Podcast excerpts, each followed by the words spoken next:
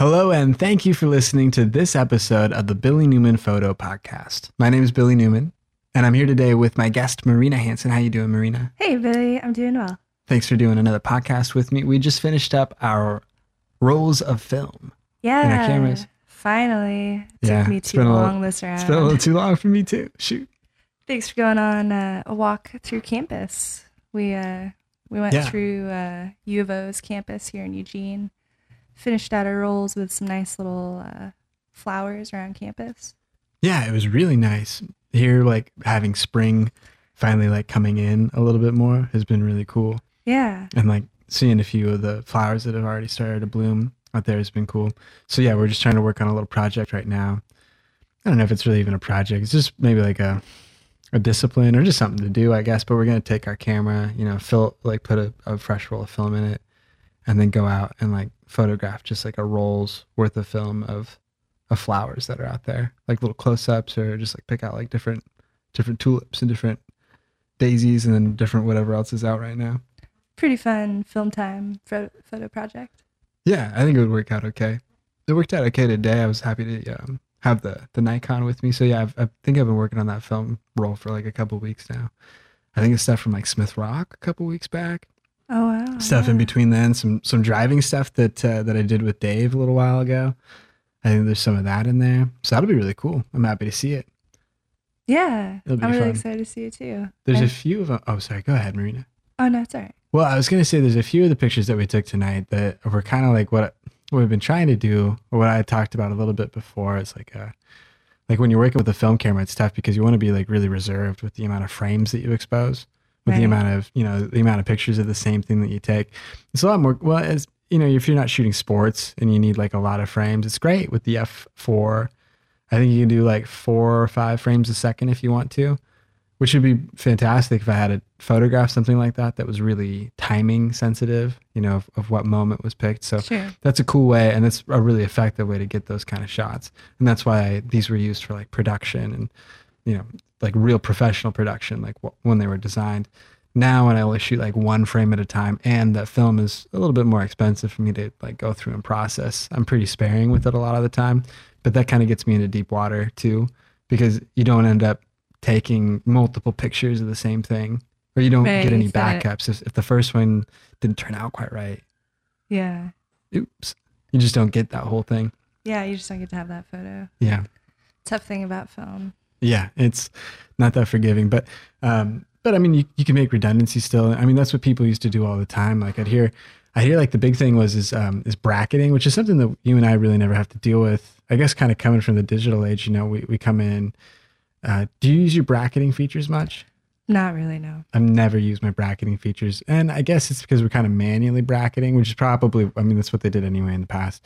But the, the bracketing features were, were what they really depended on because now, being, you know, a younger person who kind of came into photography after 2005, when everything was already predominantly digital, and what I first picked up was like a digital camera, you know, I just, I, you'd see the exposure on the back of the camera and then you would you know retake it or you'd recompose it to try and push it and make it a little bit better. And i think that's a huge reason why now 10 years later we have so many really good photographers. Like i've been on 500px a lot. Tons of really good photos from everybody pretty much all over you know. So there's a lot of people that have started figuring out how to get nice photos how to refine their stuff how to be better artists. And that's all really cool. And so when I'm shooting like with the F4, I want to try and like take more photos, you know, because I was used to that in the past. And what you know, what you do is you take the picture. Oh, it came out too bright. You kind of like change some settings and stuff and move around. With film, you don't really have that understanding. Yeah, if, you can't if you got see it right. that it was overexposed or underexposed. Yeah. And so what I would hear is like with the journalists in like the 60s, 70s, 80s, their their whole practice was this practice of bracketing, where they would set it up so that to make sure that when they got back they had something from that event that they could edit. They would bracket bracket like hell. I think it was like their little their little photographer mantra That's to cute. get good photos. Yeah. Um, but yeah, you bracket like hell. So you get you get a picture of the scene at, at like every exposure setting that in the range that you could shoot in, you know? hmm Um, so you shoot like wide open, you'd shoot at like F F5 and F8 or something like that. Just if, if you needed like the, with it, Sure. whatever on the side of it or at 500th of a second and a hundredth of a second and you know whatever kind of changes you would have to, to make to your exposure to get the right thing but just a little bit lighter and a little bit darker than that.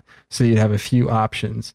So you, you could like pick out whatever exposure worked best when you got back to the dark room and that's because they couldn't ever really see what was going on. Most professionals and, and most metering systems now make most of that work irrelevant or, or just already taken care of by the by the color matrix metering stuff that everybody has in their digital cameras now that no one has to worry about that. Back when it was all manual focus you know you're just trying to line up the prism until everything kind of matched up and that's when you'd know it'd be in focus. But you could only know it was in focus. You wouldn't really even know if you had the, the right exposure or if there was going to be like some side light that was going to just kind of blow out a whole section. So that's how they'd kind of back themselves or you know double make sure that they had a backup and that Yeah. their photographs, their exposures would be safe. So with that same mindset, I'm trying to do that with the film camera. I'm trying to do a little bit more of that while I'm shooting is is get a little bit out of my shell of like only taking one or two pictures of a thing, even if I like it, you know. Mhm. And so I'm trying to like tonight with those flower or like with the one of the flower beds that we were photographing. I was trying a couple different exposures. One of them like f 1.8 and then dropping down because what I'm worried about with this one is that I'm shooting uh, too wide open of an aperture so that everything's going to be blurry in the photo. Oh, right. And so what I want to have when I develop it is a couple other options that are sort of the really blurry and then kind of the mid blurry. If it ended up being too much bokeh, I guess is what I should say, not blurry, Yeah. but with one flower in focus and then almost everything blown out or in bokeh in the background Mhm. Or then another one at like F, I think 5.6, which might be a little bit in between. And so it might have a little bit better texture and the other flowers in the bed around it so that they're not too diffused and kind of disappeared, Yeah. which I've seen happen in my photos. Yeah. Or like another one, I think it's like an F8 to get more of a, a, a thicker depth of field so that we'd have more of the flower bed in focus. Maybe that'd be interesting to, to look at too. But I don't do much photography at like f8 to f16 or f22 i don't do much with the the aperture closed down you know Yeah, I really don't think I do as much either. It's not a- for the kinds of photos. I'm it's been a lot of my style to have that kind of wide open look a lot of the time I like it. which i which i like too but i want to get better especially in like the landscape stuff that i do at being a little bit more clever about how I use my aperture because I think a lot of the time I get a little sloppy with it. Like there's there's a there's these other considerations you're supposed to make with your aperture. Like um like they'll say a lens is its sharpest at f8. Like Oh, okay. does that it doesn't really make sense, but it's one of those things where as like if it's wide open, the lens isn't acting as sharp. I think it's it's just some kind of physical effect of the glass being wide and there being lensing and there being like extra light that gets brought in and whatever it is or whatever kind of ratio the lenses are at it makes them just a little bit less sharp or a little bit less crisp like this like this tamron lens that i'm tapping Yeah. on that Tamron lens. it's always it's always soft yes, it's it not is. it's not even just the focus it's just that it lacks sharpness and so that's one of the things that photographers are really trying to reach for is this uh, sharp tack sharp optical quality i don't know if i've ever had it and didn't know it or it, i don't know when i haven't had it because it seems like it's just worked out pretty well most of the time there's photos that i get that aren't sharp which disappoints me but most of the time it's never really come up as a problem Seems like it works out pretty well a lot of the time. Yeah, it's a lot better now than it used to be because I think really the the machining of the lenses and the technology into the autofocus and all the systems that we have for our lens making technology now is is light years. It's just way ahead of all the manual focus stuff that we had before. These manual focus lenses, it really uh, the optical quality could really be great, but they were more difficult to get to work right. I think and then a lot of the lenses like this cheaper uh, like 50 millimeter 1.8 i think is one of the best lenses that they say like nikon ever made which is really cool. It's great. But there are times especially like at f 1.8 now that it's 40 years old almost it's not Mhm. sharp. It's not sharp at f 1.8 so what you do is you'd ratchet down if you want to get crispness and like a landscape and it doesn't really matter so much that you shoot at 1.8 you really want everything in focus then you could get a little bit more more sharpness out of it. Not more focus, but just more crispness of the, the glass pieces themselves, like Right. keeping everything straight optically. If you ratchet it up to like f8 or f10 or f16, somewhere in there, That's interesting to know. yeah, they they say it's the sweet spot in a lens. They'll talk about this. I think this is a lot of talk from pixel peepers, like the people that just are really focused on sharpness and tack sharp, but they've never really made a cool photograph. Mhm. Or maybe they have, but their their their focus is all about this the sharp quality, which I think in, in our photographs is maybe the last element on the list of aesthetics that I'm really trying to like make sure in the in the photograph. Like, you know, is it is it colorful? Is it cool? Does it have a cool composition? Or is there some meaning Yeah. in what's going on in the picture? But there are photos that, man, I really wish we had sharper copies of. Like there's some of my favorite pictures, and you go, oh no, it's just the one that It's just Didn't- out of focus. didn't work. Yeah. Or it's just a little too soft to really look. Well, there's those that they're like in focus. That's Yeah. what drives me crazy with this Tamron lens. It is in, in focus, focus, but, but it, it looks bad. Yeah, all the edges are weak and sort of a blur into each other. And that's not even so much focus, it's just it's not sharp. It can't get focused. Like it's always just sort of like Vaseline rubbed over the lens or something. So I don't know. It makes it it makes it a little tough. But for a lot of the stuff that we've done, you know, our uh, shooting wide open is it ends up kind of being part of the style of photographs we make a lot with a lot of bokeh and a lot of light or a lot of highlights. And I really like that style of photography too. I like what you what you get out of it. We've been talking a lot about like rolling over our equipment. You know, it's still like fun, fun talk because we probably haven't done it yet. Or, you know, we still have all the same junk we've had for the last 10 years. But we're talking about kind of rolling over our equipment, you know, and like getting getting some new lenses or like, you know, like picking out what's the kit that you'd really want to have. So, like, Yeah. Shoot, I mean, I, I have this D2H here. It's like a more than a decade old camera now. This is 2003, 2004 era camera. I think even by 2006 they had the D2X out. So that's a 10 year old camera. And then coming up soon, I think it's like, I think it's 2008 is when the, the D3 was announced. That was the first um, full frame digital camera, professional line digital camera that, that Nikon had put out. And I think that that's what I want to try and jump to next. So for a long time, because like I've been watching like the used prices for years and anything full frame, anybody out there that watches like the KEH or the eBay list prices for camera bodies and lenses over time, like kind of can see like the depreciation rate that they're at. So I think like um the I think like the when when this camera came out, I think it was four thousand dollars or five thousand dollars. It might have just been like the like like four thousand nine hundred ninety nine dollars sort of a price tag. Now the D5 just got announced, and that's like a fif- 55 or it could be even $6500 camera Oh man. brand new yeah it's really expensive now 4k does It's more than my car. it's more than my car. uh, yeah That's just the body too. yeah Oh, just man. the body not even the big glass which is which is crazy so yeah i'm gonna stay away from that i think i had, uh, i was interested in the d4 but i'm i'm pretty happy with uh with anything i get shoot like i'm saying i'm working with like a d2h that has a broken autofocus controller um, yeah. so uh but yeah so i think i bought this camera that was like it was $500 this is a crop sensor camera the d2h is. And so the, all the crop sensor cameras depreciated in value a lot faster than the full frame cameras did. There's a lot on like the nikon or excuse me the nikon side yes. All those full frame cameras like the d700 and the d3 and now the d800 they've all retained their value really highly. And then on the Canon side, there was like the 5D, the 5D Mark II, the like 1DS line of cameras that were all full frame. And all of those have held their va- value really high. And so for a long time, like when I was in college looking around, those were all still more than $2,000. It was like a $2,500 to $3,500 price range for most of the professional body, the professional line bodies that were out there and like the used market, like whatever was like a few years old. And so that's where like that's why I decided to get the D2H. I don't think I could afford the D2X when I was I looking was around, which I probably should have reached for. I think it was like three hundred dollars more at the time. Would have pushed Uh. me from four point five to twelve point 2 or something, 12.2 megapixels on a crop sensor. Would have been better for me.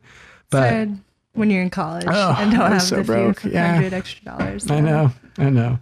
Um, yeah, I remember being uh, just super poor, but I've used this camera for years and years now, and uh, so I think it'd be great. I want to switch it out, but I want to keep this one. I'm sentimental. I want to try and sell my gear off, but really, when I looked it up, this is the other thing: is like the the buying and selling prices. When we were looking around on like KEH and other sell, you know, th- like it's probably a bottom dollar offer, but KEH will buy back your equipment, you know, to to stock its own stores in a way and to kind of try and get a good deal on equipment. But when I put in my D2H in there, I don't even think I said what was kind of broken about it. I just said it worked pretty well. it said it's worth $23.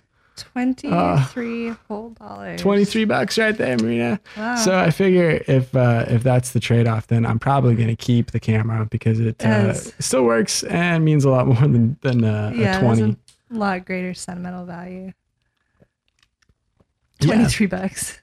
Yeah, that's the first like real camera that you know, or, you know, the camera that I really got into photography with. We did those trips together with a lot of work that we did over the last few years. So, I shot my first wedding on that camera too. Actually, oh wow, that's Uh, pretty cool. I'm thinking about it Yeah, a Yeah, couple years ago. that is really cool. So, so I guess that like we, the D2H was all crop sensor, and I remember what I really wanted to get into was full frame.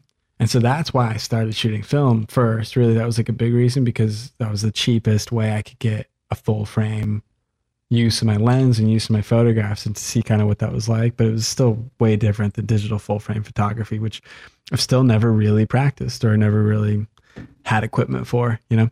Um, but that's why like I yeah started shooting with film. That's why I got or was started using uh, that Nikon N80 a lot to shoot a lot of things, and it was really cool having a more advanced film camera with autofocus and with you know, a Oh, few of the other features, great.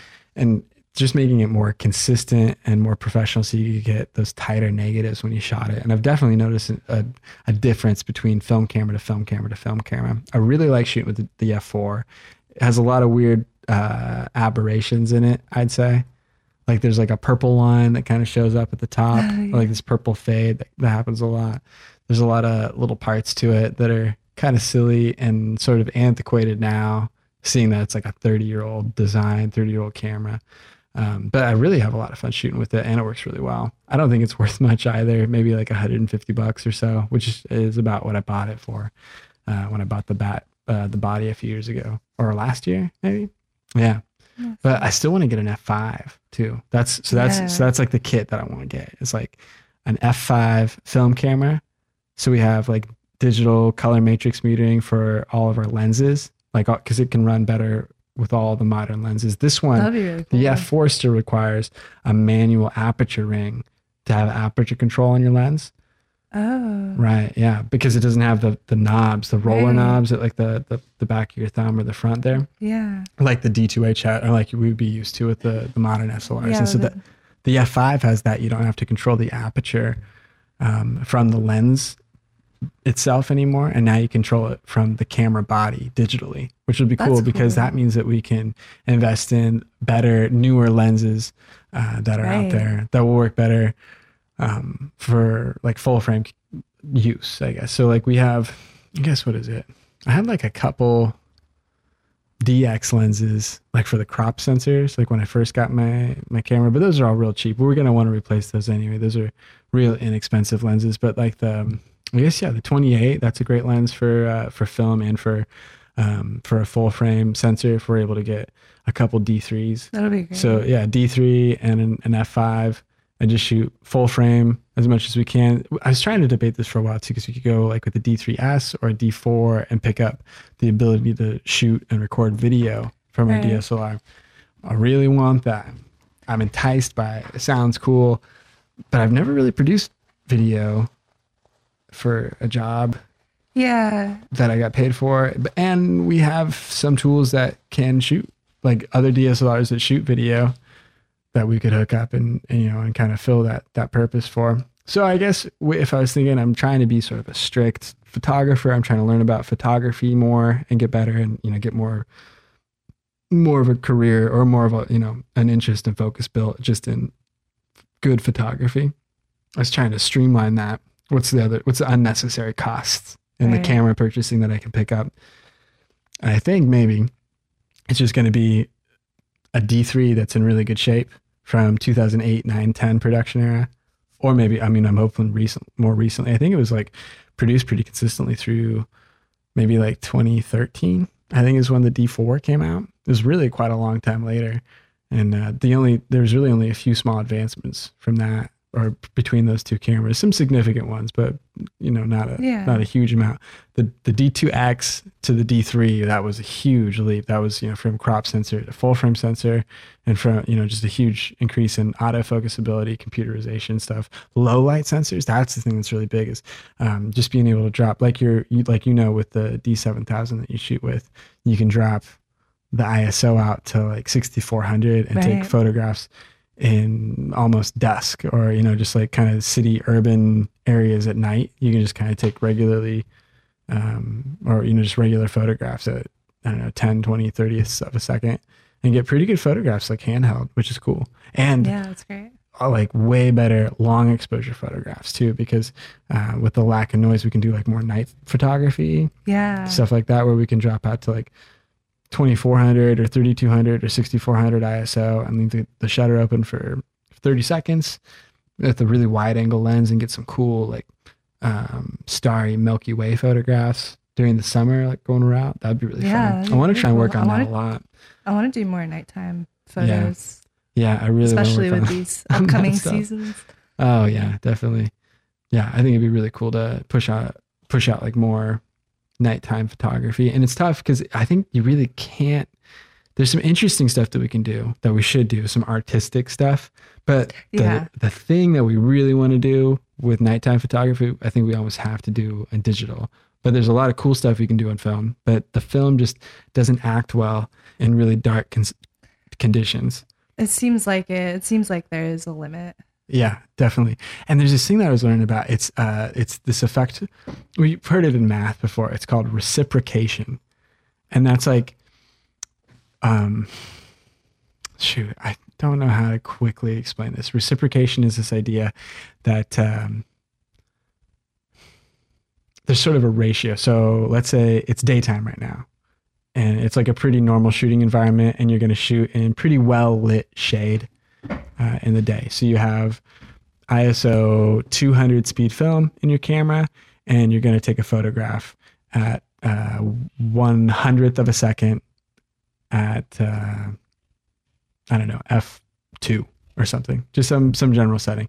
But uh, reciprocation is this idea that that ratio of if you wanted to change exposure in that lighting condition in that regular lighting condition the film has this sort of range. It'll work between you know a really bright day to a pretty dim day. But after this dim point this this exposure range that you're going to be in doesn't start to work the same way. The ratio doesn't work out the same way to set your exposure. So if it if we were in that same place where it was kind of shady the sun started going down it started getting a lot darker and i had a meter at let's say i had a tripod and i had a meter my photograph and it was a tenth of a second. When before it was a hundredth of a second that we were going to shoot at. It was pretty bright out.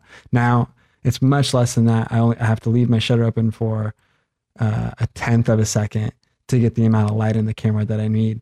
Then what's going to start to happen is that the film itself isn't going to be able to accept the light as well, that low amount of light, even for a longer period of time. There's this this breakdown of the of the the little math that you do to set your exposure. So that means that you have to start setting your exposure even longer and longer than what you would kind of think that it would meter to. So it means you'd have to maybe drop down from a tenth of a second to something like uh, an eighth or a quarter second, or maybe even a whole second to get all of the light into the lens that you'd need to make a good exposure, which is really kind of a strange thing about film. But especially with like low ISO film, like ISO 100 or 200 speed film, it doesn't really accept those low light conditions as well, even for long exposures. So that's why sometimes when we take a long exposure, even though it seemed almost the right amount of time, there's still sort of these strange effects that sort of come out of it. It doesn't really take in the starlight as well. It never really exposes like a Milky Way scene or Yeah. you know a lot of the light in this in a real crisp, clear way, like we seem to get with a digital exposure that's 30 seconds long at night. right. You know what I'm saying? It's kind of strange. Yeah, it seems like you could take the picture with film, but it would be blurry, or it has that softness, kind of like we were talking about with that lens. Yeah, like it has that. It just doesn't quite work. There's a softness, and then there's this part where it really It's can't muddy. can't get those little lights, even though it's open for a long time. It just can't Mm. it can't really pick that up. And the problem that you face on the other side is that of that is that um, you know on the on the digital side, like we're talking about with the D3 or and anything up from that, you can push up to ISO 3200, 6400, and now like 125,000 or something. You can push way out to these unrealistic numbers, at least from the terms of the film world, where really you can only get to ISO 800.